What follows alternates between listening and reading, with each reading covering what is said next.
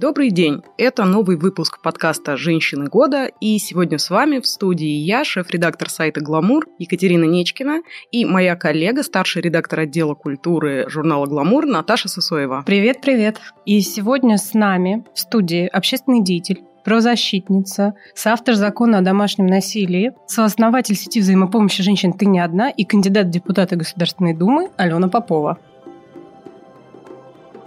Алена Попова Родилась в Екатеринбурге в 1983 году. Закончила факультет журналистики МГУ, позже получила юридическое образование в МГУА, Московском государственном юридическом университете имени Кутафина. В начале 2000-х работала парламентским корреспондентом в Государственной Думе. В 2008 году запустила проект «Видеоснэк» – студию по производству контента для мобильных устройств, а в 2010-м – стартап «Афиша» и стартап «Woman» для поддержки и развития женского предпринимательства. Основала гражданский корпус – волонтер волонтерскую организацию для помощи в местах, где произошли чрезвычайные ситуации. Была волонтером в Крымске, в Дербенте, в Благовещенске после наводнений. В 2016 году запустила проект «Ты не одна» – организацию, помогающую жертвам домашнего насилия. Алена – один из авторов проекта «Закона против домашнего насилия».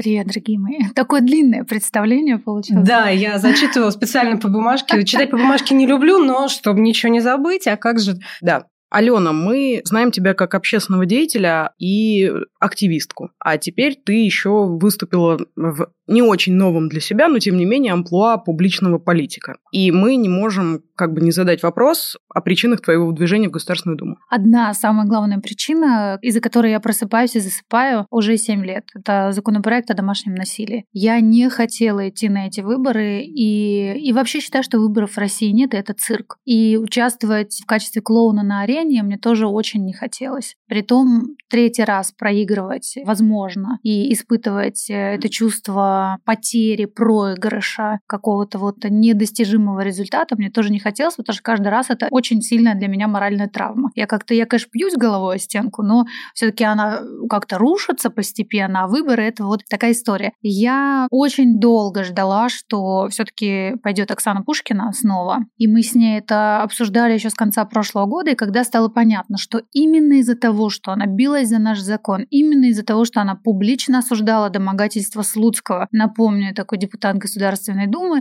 фракция ЛДПР, председатель комитета по международным отношениям, еще преподаватель, не преподаватель, даже какое там главное место в, на факультете каком-то в МГУ занимает. Он домогался к журналисткам крем, не кремлевского пула, а парламентского пула, прекрасным нашим коллегам. До сих пор остался депутатом. Оксана его публично осудила. Она публично сказала, что мы все нашей группой, я, Мария Давтян, Леша Паршин, это автор законопроекта о домашнем насилии, Василий, Мария и Леша еще адвокаты сестер Хачатурян, что мы вместе доработаем 133 статью Уголовного кодекса. Она звучит как понуждение к действиям сексуального характера лица, находящегося в заведомо зависимом или подчиненном положении. То есть это домогательство. И Оксана очень много боролась за это в Думе. И она единственная была. И вот она мне говорит, Ален, я не пойду просто в силу тех обстоятельств, что мне не дадут. И я не хочу против вот этого ветра бесполезно идти размахивать щитом, мечом и так далее. Тогда мы собрали собрались э, с э, нашими всеми некоммерческими организациями, которые пробивают уже, добиваются некоторые уже более 10 лет этого закона, и решили, что кто-то из нас должен пойти. Ну, естественно, всем очень не хочется лезть. Это грязь в эту грязь. Всем очень хочется чувствовать себя...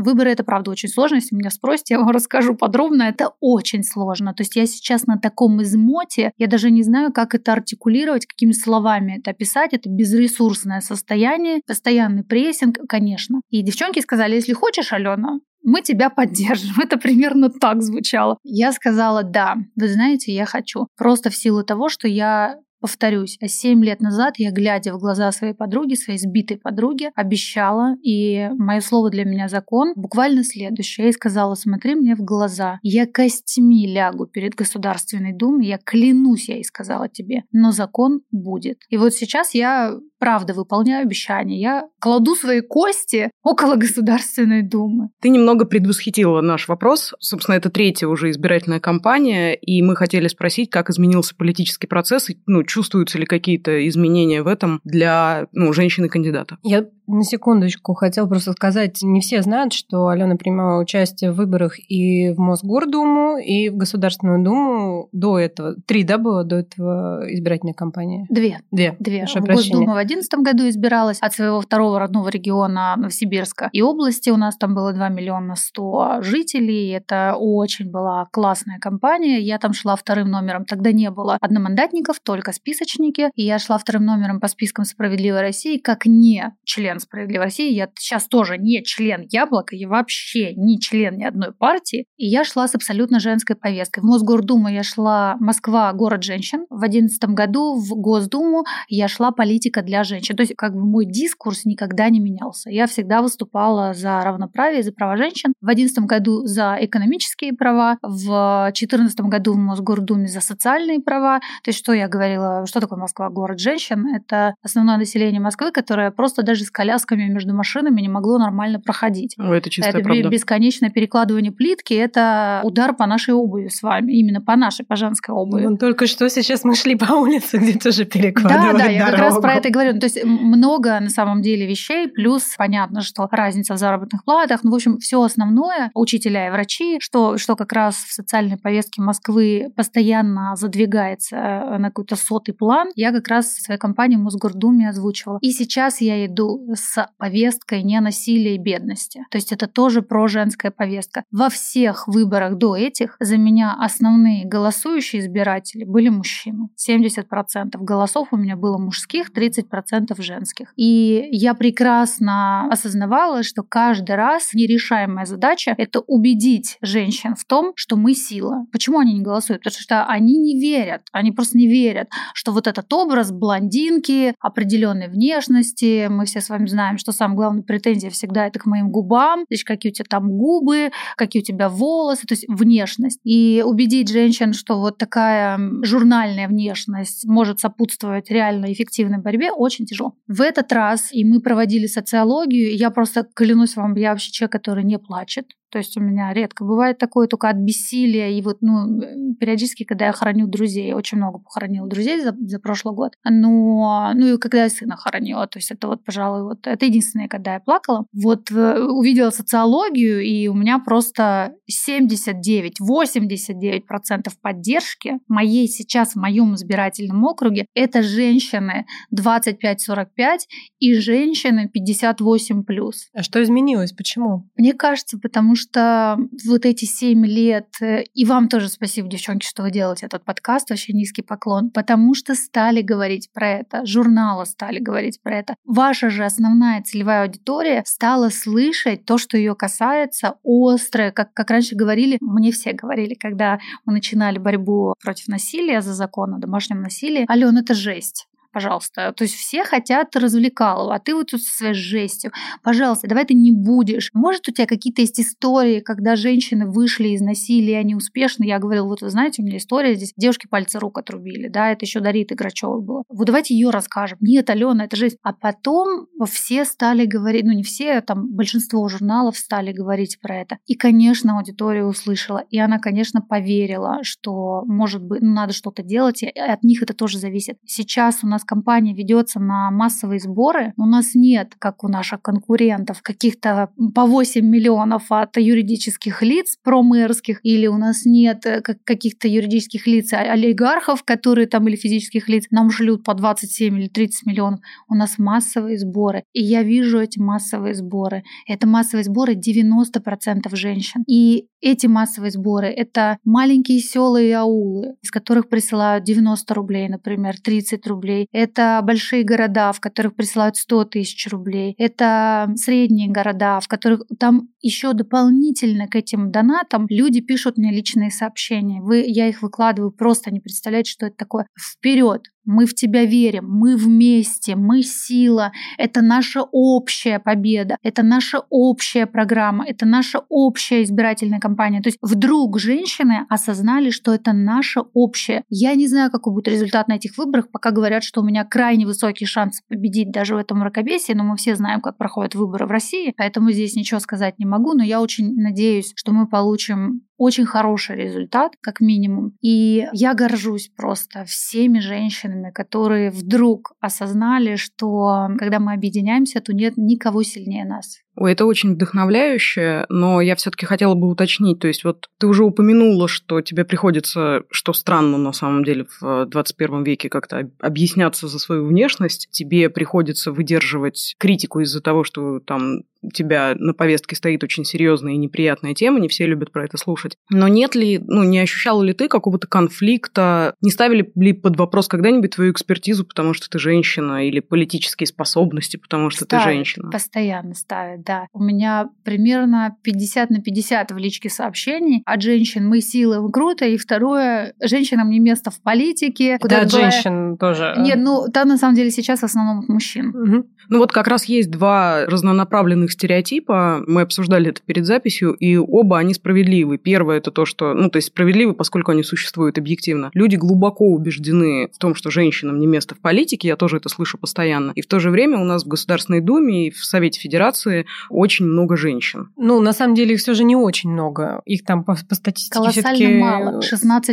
И 16%, ну, я не помню, да, вот спасибо, Давайте что я вам скажу Алена... коротко, да, потому что это важно. Нас с вами демографическое большинство в России. Нас с вами 78 миллионов, мужчин 68. Мы абсолютное демографическое большинство. Исходя из принципа пропорциональности, нас с вами должно быть не 16%, а 55-60, а нас всего 16. Ну, есть все таки я понимаю, вы правы, безусловно, вы обе, но я скорее о том, что каждый раз, когда об этом заходит разговор с мужчинами-критиками, и ты говоришь, что там женщин в политике не хватает, они начинают перечислять тебе очень яркие фамилии и говорить, что, ну, то есть как-то так не хватает. Вот там одна, вторая, третья, как бы пятая. Вот. Они, как правило, там получают определенную медийную поддержку их инициативы. Может быть, тебе есть что как-то прокомментировать? Есть, есть. Значит, когда упоминают тех, кого упоминают, это ультраконсервативные женщины, которые таковыми стали из как раз либеральной повестки. Часть из этих женщин раньше выступали за гендерное равенство, тянули всю женскую повестку, выступали против человеческого трафика, то есть торговли людьми. И вдруг э, в какой-то определенный момент тумблер перещелкнуло, и они стали лицом самых людоедских, одиозных законов Российской Федерации. Почему так произошло? Потому что, вернемся к первому утверждению, нас 16%. Они не могут пройти туда с такими ресурсами, с какими мы сейчас бьемся. Наша, например, разница в компании с нашими конкурентами, мужчинами провластными составляет 4,5 раза. В политике решают только ресурсы. Конечно, когда у женщин есть такие ресурсы, они должны с кем-то, с чем-то согласиться. Как это решается? Во-первых, массовой поддержкой женщинами других женщин. Это разбивается. Во-вторых, когда в Думе будет 30% женщин, ситуация, поверьте мне, будет вообще другая. Женщины будут вступать в коалиции по принципу социальной значимости инициатив, а не по принципу отработать те ресурсы, которые тебе дал человек, там, а, не знаю, твой куратор, твой покровитель на эти выборы. Я думаю так. Более того, практика международная, я больше всегда ориентируюсь на скандинавские страны, это вот для меня очень большой пример. Да? Я абсолютно сторонник нордической модели, мы близки по географии, по менталитету, конечно, нет, но в целом по разным параметрам к скандинавской модели. И мне очень нравятся их показатели. То есть вот у них не было женщин в политике, потом женщины появились в политике, и что теперь происходит с женщинами в политике? Да, возьмем уровень министров, президентов, вице-премьеров и так далее. То есть Конечно, я уверена, что в ближайшей перспективе я уже спорила на деньги, и этот спор активен и актуален, что в ближайшие 10 лет в России будет женщина президентом. Это смело, мне кажется. Я уверена в этом абсолютно в этом уверена. Ну, не знаю, на 10 лет. Я поставила лет на 15, но думаю, что это вполне Я бы ставила возможно. лет на 20, потому что пока, мне кажется... Я согласна с тобой. Я, я, я, я, к сожалению, от многих женщин слышала утверждение, что ну, женщина не может быть президентом. Это, подожди, 7 лет назад все говорили, что не существует домашнего насилия. Потом подключились вы, то есть все медиа, кстати, про женские медиа, и вдруг сейчас, через 7 лет, мы видим колоссальную поддержку этой темы. Теперь представь себе, что все медиа, женские медиа, начнут транслировать не только образ женщины с точки зрения красоты и здоровья, а еще а, не, не только бизнесовой карьеры, еще политической карьеры. Я вот я спорила на деньги, это достаточно большие деньги, на которые я поспорила. Я сказала, что я точно точно уверена, что это перспектива именно 10 лет. Супер, ну мы будем болеть за тебя. Ну, ты знаешь, на самом деле я сразу вспоминаю здесь вот э, то, что любит э, цитировать э, Екатерина Шульман про опрос о том, что 20 лет назад хотели видеть Штирлица президентом, а теперь хотят видеть директора из фильма «Москва слезам не верит». Катю. Катерина, да. Мгм. Окей, каким ты себе представляешь там в идеальном мире, в прекрасной России будущего образ публичного политика? Мне все задают этот вопрос. Честно говоря, я никак себе его не представляю, кроме как активный, открытый с точки зрения ресурсов человек и человек, который не подстраивается под конъюнктуру. Вот никаких историй, должна ли, мне все спрашивают, должна ли личная жизнь политика быть на виду. Я, например, категорически противник. Я считаю, что человек, который идет в политику, зачем он будет втягивать своих близких туда, да? Вот, например, мои дети с ужасом просто смотрят на угрозы мужского государства, что мужское государство собирается резать моих детей. Я вот думаю, я бы сейчас начала показывать, значит, счастливые фотографии всей своей семьи, вот зачем это нужно. Но, что важно, и это, кстати, стоит на повестке нашей избирательной кампании, мы когда ходим, например, куда-то, есть ряд запросов, под которые, чтобы победить вот с этой мыслью, я хочу победить, надо подстроиться. Например, ты приходишь, и тебе говорят, нам вообще без разницы ваше домашнее насилие, у нас вот здесь лампочка в подъезде не работает. Технически это муниципальный депутат. Практически для популистской истории надо сказать, сейчас мы вам ту лампочку вкрутим. Вот и мы для себя решили в нашей компании, что я отвечаю следующее, что вы знаете, есть теория разбитых окон, как вот она работает, что лампочки, во-первых, можно вкрутить с точки зрения расширения прав местного самоуправления. Это действительно местные депутаты, муниципальные депутаты. В Москве это усеченная история. Но наша компания посвящена базовой истории, борьбе с насилием в целом и с насилием в семье. И дальше начинаю рассказывать и уводить повестку. И это очень тяжело, потому что на вот этой популистской поляне я, конечно, постоянно проигрываю, потому что люди говорят, ты же избираешься от нас, ты должна наши интересы. Я говорю, да, ваши интересы также включаются в повестку не о насилии, поскольку я хочу представлять интересы 16,5 миллионов пострадавших от насилия. Это огромный избирательный округ. Таких не существует в России избирательных округов. И я вот, вот хочу всех этих, в том числе около, вот тоже расскажу для понимания. Значит, мне все говорили, лампочки, лавочки, Алена, лампочки и лавочки. Я говорю, нет, не буду. Вот это образ для меня как раз политика будущего. Политик будущего бьется не за свое эго. Что значит подстроиться под э, повестку? Я великий, изберите меня. Я, кстати, думаю, это проблема была, почему меня не избрали в предыдущие две итерации выборов. И правильно, кстати, сделали. Потому что я билась вот за себя, что такая вот просто замечательная. Давайте, пожалуйста, поставьте в бюллетене галочку, потому что я просто звезда. Это все неправильно, это глупости. Повестка человека должна быть, во-первых, больше человека, идея должна быть выше человека, а работа человека должна быть выше мандата. Мандат не должен на это влиять. Ну, у меня тут возникает вопрос. Мы немножко вернемся назад в разговоре, и ты говорила, что многие из женщин-политиков, которые сейчас поддерживают идиозные людоедские законы, законопроекты, в прошлом ну, были как бы в либеральной повестке и в целом тоже выступали за права людей вообще и женщин в частности. Есть какая-то страховка, ну, как ты себе это представляешь, от того, что там, допустим, тебя сейчас изберут с твоей повесткой против насилия, а ты такая, оп, и новый закон Димы Яковлева поддержишь. Да, я думаю, есть большая защита в виде моей команды. Это очень тоже важно понимать. Мы, когда пошли в эту избирательную кампанию, мы пошли именно мы, не я. У нас команда — это адвокаты и юристы, которые, поверьте мне, если я что-то делаю не так, а я много делаю не так, они мне сразу дают по носу. Просто сразу же.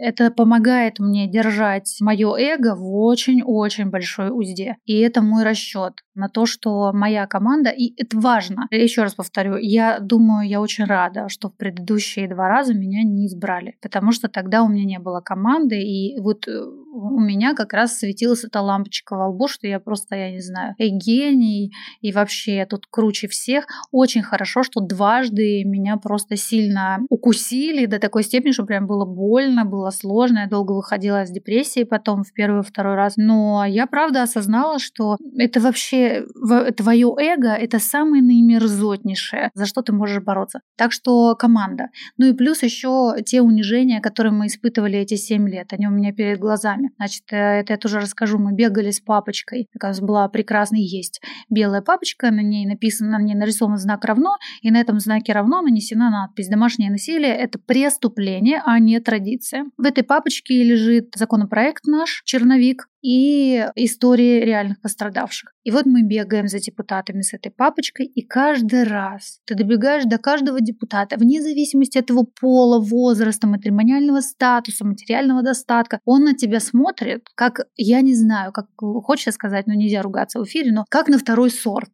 и очень активно это демонстрирует очень активно, что ты здесь вот э, нечто непонятное проникло в Думу, хотя я им каждому говорю, алло, люди, я плачу вам заработную плату, вы знаете, сколько я налогов плачу, поэтому вы должны стоять и слушать меня, пока я не закончу. Сейчас, пока все истории жертв не расскажу, никто от меня не отойдет ни на шаг. Но это просто, и вот это мерзотное отношение каждый раз, когда мы попадали в Государственную Думу, оно также, оно это как прививка от снобизма. Да, вот у меня есть эта прививка.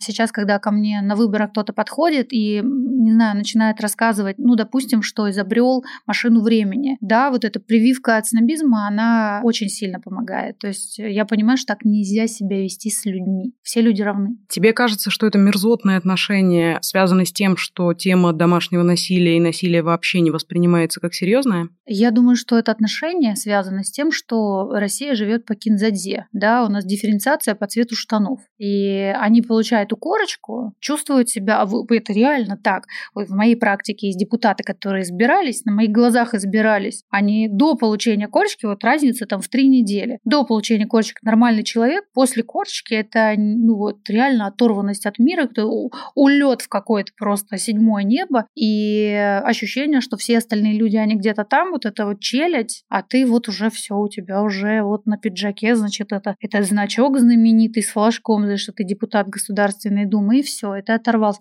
Это ужасно. Когда мы вот только что обсуждали и образ публичного политика, я просто хотела чуть-чуть к этому вернуться, но это будет э, связано с тем, о чем ты говоришь сейчас. Я думаю, ты согласишься, что нам очень не хватает прозрачности в плане образов тех людей, которых мы видим во власти, то есть мы про них толком ничего не знаем. Вот. И отсюда я хотела бы задать несколько, полезть немножко в личные вопросы и задать э, парочку каверзных. Давай немножко, Кать, мы с тобой сейчас сыграем в Юрия Дудя, и спросим Алену, сколько вы зарабатываете и как? Значит, за прошлый год мой доход ноль, потому что весь прошлый год мы спасали все наши проекты на коронной изоляции. Я отказалась от а, заработной платы как генеральный директор «Ты не одна», это наша сеть взаимопомощи женщин. Я все свои накопления, часть накоплений тратили мы на семью, часть накоплений на проекты. А вообще я зарабатываю, у меня несколько коммерческих компаний. Эти коммерческие компании занимаются продажей рекламы, изготовлением контента, консалтингом. И вот сейчас мы открыли ИП, я стала индивидуальным предпринимателем, потому что мы с командой решили, что мы в состоянии уже достигли э, такого совсем мизерного уровня, но позволяющего нам продавать рекламу в моем инстаграме и в моем ютубе. Никакого здесь, никакой инновации нет. В позапрошлом году много, хороший прямо был процент дохода с юридических услуг, но надо сказать, что тоже в моей личной истории действует такой пакт, я не беру ни копейки денег с пострадавших от насилия. Вообще ни копейки. Сказать, что я зарабатываю миллионы нельзя, значит, все миллионы закончились моими выборами в Мосгордуму. Я очень хорошо зарабатывала, прекрасно просто зарабатывала. В одиннадцатом году я вообще шикарно жила, и каждые мои выборы... Мне кажется, в одиннадцатом мы все жили довольно неплохо. Да, но я просто занималась еще же инвестиционными фондами, вложениями в стартапы, в начинающие компании. И, кстати, мне очень нравится эта деятельность. И потом передо мной просто встал вопрос после выборов, что для меня в жизни важно важно. Для меня в жизни важно именно много зарабатывать или жить очень-очень скромно. Я сейчас живу очень скромно. То есть я не покупаю себе вообще дорогих вещей, не покупаю. Новых вещей покупаю крайне мало, потому что я для себя приняла решение, что из своего бюджета я хочу тратить основные деньги на здоровье и образование, себя в том числе и своей семьи. И я не меняла машину с 2008 года, у меня вот здесь сожгли машину, это была Mazda, и она не менялась мной, но и все равно я считаю себя экономически стабильным человеком, то есть я продолжаю зарабатывать, просто хорошо бюджетирую свои расходы. Про сожженную машину. Правильно ли я поняла из твоего Инстаграм, что это сделали сторонники мужского государства? Это я так считаю, но следствие имеет несколько точек зрения, включая моих конкурентов тоже. Но как это получилось? Сначала моя машина, у нее провалилась, во-первых, педаль тормоза, что, как мы понимаем, сто процентов не произошло само по себе. Потом она попала у меня на стоянку ремонтной мастерской, и на этой стоянке помимо моей машины было еще 4 или 5 машин, я уж не помню. А сгорела только моя. Ну, то есть мы... Вот такая вот оказия. Не, просто Бывает. мы... Да-да-да, просто понимаем, что если бы это было не специально, то такого бы не произошло. И по времени это совпало с дедосом всех моих там устройств социальных сетей. Там вы не писаете, это мужское государство, оно меня зарегистрировало, по-моему, на всех порно-сайтах, на всех доставках. У всех риэлторов пытались, они, значит, мой номер оставили, купить квартиры, а я везде пыталась получить кредиты. То есть там просто какое-то колоссальное. И вот ровно ну, в этот момент man. происходит возгорание моей машины. То есть, как это сказать, оплавление этих пластиковых деталей моей машины. То есть, явно они ее не хотели сжечь дотла. То есть, тот, кто это делал, хотел просто припугнуть, что вот дальше будешь делать шаги, что-то произойдет. Не, ну, так не получилось, ну, но Плюс, я жаль. думаю, сжечь дотла это все-таки уже немножко другой состав, чем просто попортить кузов. Ну, мягко говоря, да. Ну и, во- и во-вторых, это тоже не так уж просто, чтобы не заметили. Ну, это более сложное дело, мне кажется. Оксана Пушкин Пушкина отправляла запрос, насколько я помню, она просила проверить связь мужского государства с нашими органами правопорядка. Ты планируешь в дальнейшем? Конечно, это вообще наша цель. Я тоже. После того, как получился сгорание машины, и до того я в начале нашей избирательной кампании сказала, что мы еще ничего не происходило, что мы собираем фактуру о признании мужского государства экстремистской организации. Вот, кстати, кто реальные экстремисты? Не те люди, у которых политически активная точка зрения, а именно те люди, которые предпринимают противозаконные и противоправные действия. И эм, мы сейчас написали в ГСУ, это Следственный комитет, в прокуратуру, и поскольку э, я пользуюсь своим прекрасным статусом, я сейчас спецсубъект, кандидат депутаты, то я действительно очень активно заставляю работать по повестке мужского государства. И фактуру тоже мы все отправили. И спросили, извините, а почему на более чем 100 заявлений за 4 года не было никакой вообще реакции. А почему у нас вообще до сих пор существует такая экстремистская группировка, которая тут интервью раздает, бенефисы у них происходят? Это что, что вообще произошло? Где я, что не так? Вот, поэтому и, конечно, в дальнейшем я тоже собираюсь это делать. Единственное, что я для себя поняла, конечно, никто их не крышует. Они просто физически никому не интересны. Руки о них марать никто не хочет. И это не какая-то история, что они неприкасаемые, как там их этот лидер транслирует, мне все можно, ничего не будет Просто все считают его недалеким, сумасшедшим человеком. В плохом смысле этого слова. И никто правда не хочет тратить. Ты, ты за это палок не получишь, ничего не получишь. Это просто надо развенчивать этот миф о каком-то там великом мужском движении. А как твоя семья вот, сосуществует с такими угрозами, с тем, что даже доходит до сожжения машины? Когда Машка, ей было 10 лет, Это Маша дочь? моя патронатная дочь, у нее живы родители, они ее сдали в детский дом, когда Маше было 3 года, а встретились мы с Машей, когда ей было 9, сейчас ей 16. И вот в один наш кейс, когда мы боролись с домашним насильником, Маша сидела на заднем сиденье машины, и адвокат этого насильника или защитник этого насильника холодильника, кинул булыжник в заднее стекло моей машины. Только чудо, чудо помогло этому булыжнику не разбить стекло, не попасть Маше в голову. Регулярно получая всякие угрозы, у нас с Машей очень много всяких разных происходило диких вещей вот на почве небезопасности, мы в какой-то момент все сели и выработали правила защиты личной жизни,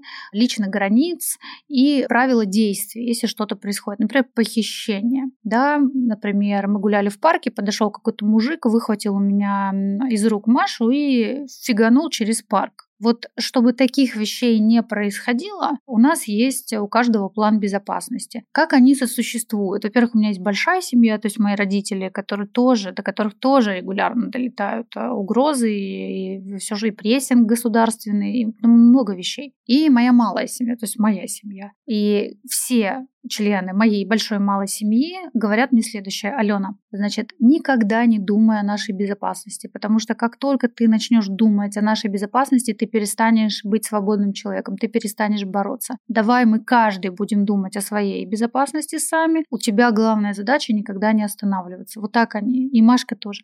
Маша мне написала, она была в лагере, начались вот эти угрозы от мужского государства, и она мне написала, я даже выкладывала это сообщение, она написала, мам, привет, никогда не останавливайся. Это чудесно на самом деле, что у тебя такая поддержка. Это правда. Это, это мой великий дар. Просто не знаю, наверное, в прошлой жизни я не всем голову поотрубала. Может, я еще где-то под бабабом медитировала, и как в песне Высоцкого, да, и может, в прошлой жизни я была тараканом, и за это мне награда какая-то. Не знаю. Хотелось бы уже перейти, в общем-то, к закону о домашнем насилии и поговорить о нем более предметно. Как ты думаешь, то есть, ну, вы, безусловно, озвучивали много раз, но хотелось бы услышать это от тебя еще раз. Как ты думаешь, почему он до сих пор не принят? Это хороший такой вопрос, на который я могу дать однозначный ответ, что кулак государства есть кулак в семье, насилие – это скрепу системы. Тогда система транслирует разрешенность насилия, дарит, например, когда ОМОН дубасит людей безоружных незаконно дубинками, дарит ОМОНу квартиры, защищает полицейских, которые превышают свои полномочия. Или вот, например, деле Веры Пехтелевой, да, когда два полицейских не выехали на вызов, а молодой человек Вера 6 часов ее убивал. Вот эти полицейские, я просто хочу это заметить, на данный момент, на данную секунду до сих пор работают в полиции. Вот когда государство это транслирует, ему невыгодно государству называть насилие насилием. С другой стороны, мне кажется, что уровень поддержки в элитах защиты от насилия, опять же, благодаря вам, благодаря медиа, в том числе направленным именно на женскую целевую аудиторию, он сейчас очень высок. И поэтому, когда меня спрашивают, вот почему его не принимают, а будет ли он принят, я гарантирую, что законопроект о домашнем насилии точно будет принят и, скорее всего, следующим составом Государственной Думы. Вопрос, в какой редакции? Дурацкая редакция законопроекта, кастрированный вариант, который подготовил Совет Федерации, изобретет нам бесполезный инструмент, бумажку, которую мы, как защитники пострадавших, применять не сможем вообще. Прежде всего, что, потому что в законопроекте Совета Федерации физическое насилие выведено вообще за рамки действия законопроекта о домашнем насилии. Насилие там звучит как деяние, то есть действие или бездействие, не содержащее признаков уголовного преступления или административного правонарушения. Как насилие может не содержать признаков правонарушения или преступления? То есть полицейский, который должен выдавать охранный ордер, запрет на приближение, открывает закон, и говорят, девочки дорогие, что там тебе ключицу сломали? А, извини, но как бы вот охранный ордер выдать не могу. 115 тут есть или даже, я не знаю, может даже и 111 тут есть, но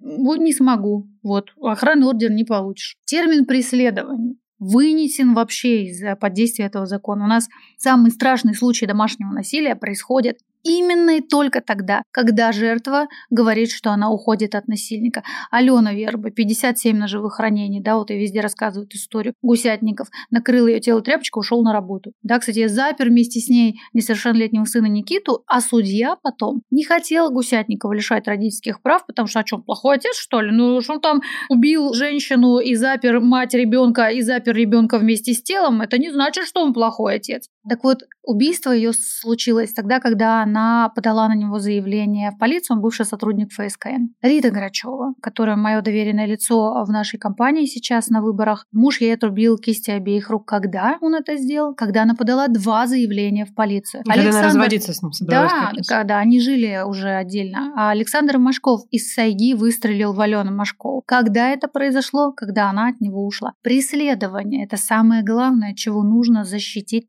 пострадавших от насилия. Что сделал Совет Федерации? Просто убрал убрал преследование из-под действия законопроекта о домашнем насилии. Ну, насколько я знаю, это публично аргументируется сложностями в реализации некоторых мер, принятых в законопроекте. Ты какие сложности реализации сама видишь? Никаких. Объясню почему. За 7 лет обсуждения этого законопроекта во всех органах власти. Девчонки, поверьте мне, значит, вот как мы сейчас с вами сидим, тут хотя бы приятно сидеть. Мы просто уже мозоль на попе и протерли штаны. МВД, ФСБ, Генеральная прокуратура, Следственный комитет, депутаты, сенаторы, там Министерство труда, все комитеты, все возможные, уже не знаю даже какие, по-моему, даже комитет по инновациям обсуждал этот законопроект, уже обсудили вдоль и поперек реализацию. Очень все понятно. Запрет на приближение, как он реализуется. Или ты лепишь браслет на ногу насильнику, и у тебя есть программа отслеживания. А что мешает? Это мера профилактики. Или у тебя есть кнопка СОС у пострадавшей, и она ее давит сразу же, как только видит поле зрения, как у тебя стоит ограничение, например, 200 метров, ты же можешь увидеть насильника. Давишь, приезжает наряд. Камеры. Прошу прощения, я, конечно, это вообще моя больная тема. Значит, 220 тысяч камер слежения в городе Герой Москва. Собянин на наши с вами налоги говорит, для чего он там распознавание лиц влепил, уже даже в метро на камеры,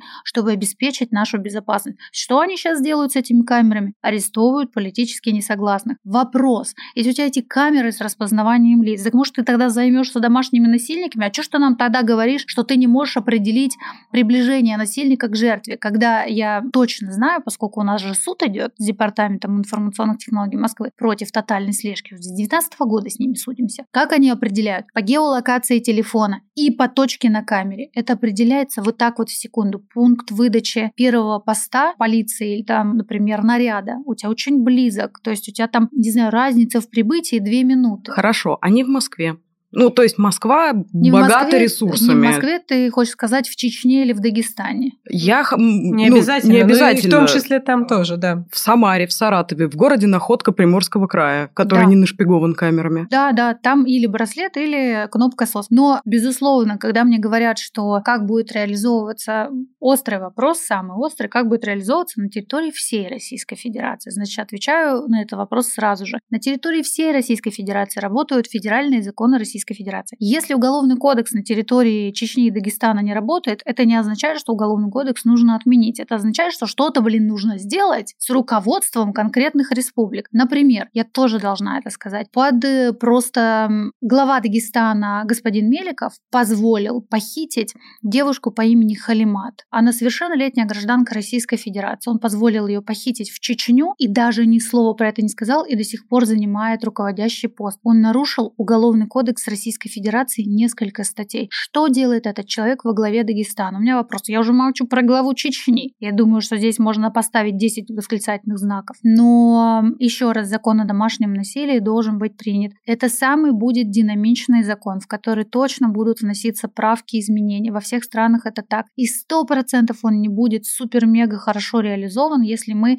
просто примем и ничего не будем делать дальше. Я со своей стороны хотела добавить, все, кто слушает наш подкаст, знают, что я любитель тру-крайма, и я периодически смотрю американские фильмы, где тоже часто рассказывают истории, где какой-нибудь муж там бил жену, потом преследовал и так далее. И там есть, естественные законы с охранными ордерами и прочее. И я поняла то, что да, это не всегда работает, на что Катя так пыталась много-много раз указать, но все же даже сам факт наличия такого ордера, это, по крайней мере, если человек его нарушает, нарушает, это уже становится преступлением. И для половины, как, ну пусть не для половины, мы не будем называть конкретные цифры, но для многих людей уже то, что их могут привлечь хотя бы за то, что они нарушили закон, просто подойдя там к своей бывшей жене или подруге, это уже может быть, ну скажем так, причиной этого не делать что он хотя бы даже просто за то, что он подошел, он уже будет понимать то, что его могут, ну, или арестовать, или оштрафовать, и, в общем, быть какие-то последствия. Я выступлю сейчас немножко адвокатом дьявола, но мне тоже давай, кажется, давай. что это стоит озвучить. Я читала аргументы сторонников мужского государства о, против закона о домашнем насилии. Они очень конкретные и, к сожалению, у многих вызывают сочувствие. Звучит это примерно так. Женщина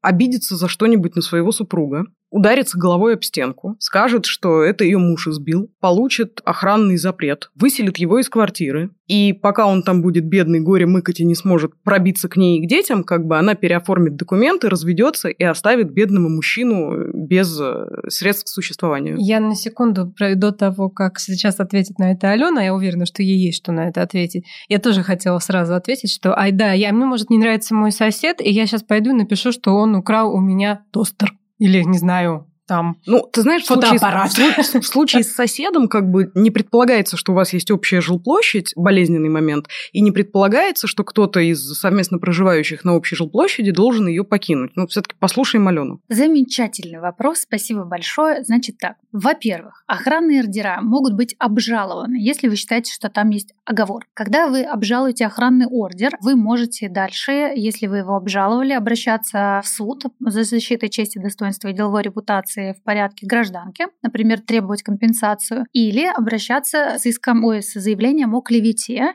и там уже уголовка. Охранный ордер – это такая история, которая выступает как профилактическая мера. То, что ты сейчас сказала, это судебный охранный ордер. Если она побилась сама головой о стенку, и это значит, что это фиктивное или ложное обвинение, это дача ложных, это вообще донос, ложные показания. За это, кстати, тоже уголовная ответственность. Но если она так сделала, то дальше суд решает, выдавать или нет судебный охранный ордер. Судебный охранный ордер не предполагает лишения собственности. Судебный охранный ордер в качестве одной из профилактических мер выселяет насильника только потому, что сейчас система следующая. Жертва убегает с детьми под мышкой, обычно ночью это бывает, обычно это зимой у нас происходит. Он у нее отбирает, значит, телефон, мобильный компьютер, скорее всего, выкинул с балкона или утопил, или ногой разломал, или о стенку кинул, это вот стандартный. Она выбегает, а у него там пивасик, холодильник, все, он остался на предыдущем уровне жизни, у него все кайф. А пострадавшие с детьми, значит, надо мыкаться, что-то еще,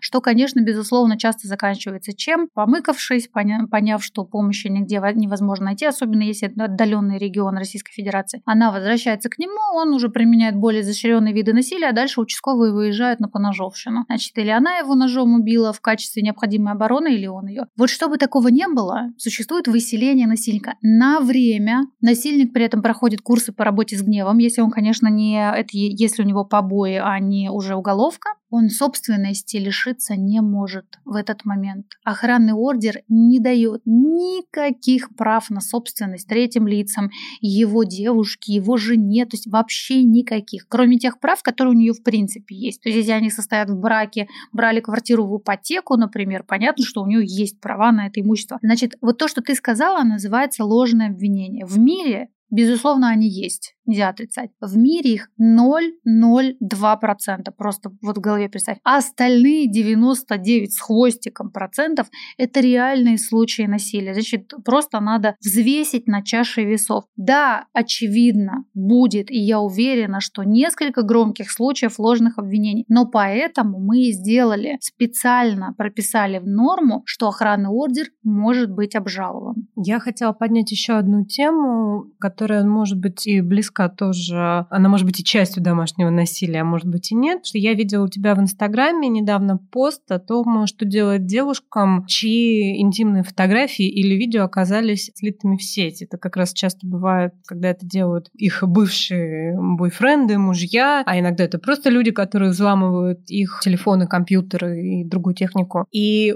если вообще что-то в планах, в плане законодательства, да, чтобы как-то привести это в порядок, потому что, насколько я понимаю, сейчас у нас толком и нету Все ничего. есть. Есть? Нет, вот сейчас это то... Э, спасибо тебе огромное за это. Это супер вопрос. Значит, когда я выложила это видео, у меня просто личка переполнилась. У меня давно такого не было. Я таких одиозных случаев начиталась. Значит, первое. Именно по защите неприкосновенности частной жизни в Российской Федерации действует ряд очень серьезных статей. И к счастью, именно для этого состава в Российской Федерации с 2014 года куча прецедентов уголовных сроков, включая три года реальной колонии за слив фотографий. Поэтому нужно, у меня в Инстаграме есть закрепленная, прям в сторис закрепленная, называется «Защитись». Я всем, кто будет слушать подкаст, просто советую пойти, потому что я перечислила все составы. И нарушение неприкосновенности частной жизни, и нарушение тайны переписки, и изготовление и распространение порнографии. То есть это все составы составы, по которым вы можете писать заявление. Значит, что здесь может быть ограничением? Страшно пойти обратиться в полицию или в Следственный комитет. Некоторые составы это не полиция, это Следственный комитет. Я вообще думаю, что самая главная наша инициатива, которая должна произойти, когда мы изберемся, это мы внутри нашего проекта «Ты не одна» просто сделаем сопровождение, чтобы человек пошел в полицию, пошла в полицию с кем-то, например, с юристом, с адвокатом или с волонтером, да, чтобы снизит уровень стресса по обращению. Но еще, я думаю, думаю, очень важно, и благодаря вам это тоже стоит донести. Если вдруг интимные фотографии попали в сеть, надо просто расслабиться и никогда не испытывать чувство вины. То, что у тебя есть интимные фотографии, это твое личное дело. Ты не хотела, чтобы они куда-то попали. Если это вообще фейки, и, например, дип порно фейки, когда твое лицо подставлено вообще какой-то порнухи, к которой ты не имеешь отношения, надо тоже расслабиться. Когда мы только ну, начнем говорить женщинам, что сбросьте этот стыд. Во-первых, у тебя есть тело. Если ты это тело любишь, ты его можешь снимать в любых подробностях для себя. Если какое-то второе лицо, третье лицо ломает твои девайсы, ломает твои социальные сети, и твои фотографии становятся доступными, это его личная проблема, лезет к тебе, это его личные проблемы. И совершает тебе нельзя... преступление. Да, вот тебе нельзя испытывать момент. стыд. Это, конечно, огромная работа с нашим обществом, которая сделала за последние 10 лет дикий консервативный поворот, с учетом того, что вот та же я вчера смотрела, уже на протяжении двух недель Оля Бузова занимается темой пропаганды запрета абортов. Да, это явно заказ сверху, и мы все прекрасно понимаем, к чему это приведет. Мы получим себе здесь Техас. Но в Да Техасе... мы получим почему? СССР 60-х, 70-х Да, это тоже- годов, где женщины тоже. делали подпольные аборты. где смертность женщин увеличилась в разы, да, и при этом демография никак не выросла. Но что я хотела здесь э, сказать важное, что оказывается, слив интимных фотографий это гораздо более серьезная проблема, чем даже домашнее насилие, потому что это касается внутреннего страха, стыда, просто пойти и защищаться. Это латентная история, она сопряжена очень часто с вымогательством. То есть мне девочки писали, одна девушка перечислила полтора миллиона рублей вымогателям, естественно, нигде ничего не удалили, и вот сейчас мы будем писать заявление на вымогательство с ней. Но просто надо понять, что это наша общая задача культуру еще мышления тоже поменять. Мне тоже эти МГшники писали, что у них есть мои интимные фотографии. Я им сказала, боже, ну я-то, во-первых, не делаю интимных фотографий, но ради вас я их просто сделаю и сама выложу. Просто в силу того, что я обожаю свое тело, и что вы там где хотите размещайте, это даже прибавит мне очков. Поэтому я думаю, что так к этому нужно относиться. Алена, спасибо тебе большое за, за этот разговор. И в завершении его я хотела бы попросить тебя дать совет тем девушкам и женщинам, которые будут нас слушать. Такой немножко непривычный, наверное, для тебя. Как не опускать руки, когда ты находишься в агрессивной среде, и то, что ты хочешь делать, и то, что ты делаешь, не всегда получается сразу и не всегда имеет эффект сразу. То есть как не опускать руки? Мне кажется, надо общаться с людьми, которые мощнее, сильнее, прогрессивнее, интереснее тебя. Этих людей очень легко найти. Мне кажется, что у меня столько недостижимых просто идеалов каких-то. Я смотрю на суперобразованных, там, активных женщин и окружаю себя ими. Но еще, мне кажется, надо ответить на вопрос, а зачем опускать руки? Надо всегда задавать себе пять зачем. Зачем и почему? Да, это вот меня на журфаке учили. Зачем ты пишешь текст? Вот я его пишу, чтобы всем рассказать. А зачем надо это всем рассказать? Ну вот чтобы. А зачем чтобы? Да вот три или пять раз зачем, и ты ответишь себе на вопрос. Ответьте себе на вопрос, что вам дадут опущенные руки. Ничего не дадут, кроме апатии. Я опускала несколько раз руки. Вот, я говорю, я 7 лет не участвовала в выборах. Именно потому, что мои руки просто висели настолько опущенными, что я вообще не считала, что в политике можно участвовать. Это ничего не дает. А борьба очень много дает. Каждое действие меняет вашу жизнь. Почему? Маленький атом, залетевший в систему, может эту систему нагреть, э, может ее охладить, может изменить движение других атомов. Действие решает, бездействие убивает. Никогда не надо опускать руки, это, еще раз повторяю, ничего не дает. Спасибо большое. Вы слушали подкаст «Женщина года» журнала «Гламур». Подписывайтесь на нас в соцсетях и подписывайтесь в соцсетях на Алену Попову. Ура! Спасибо.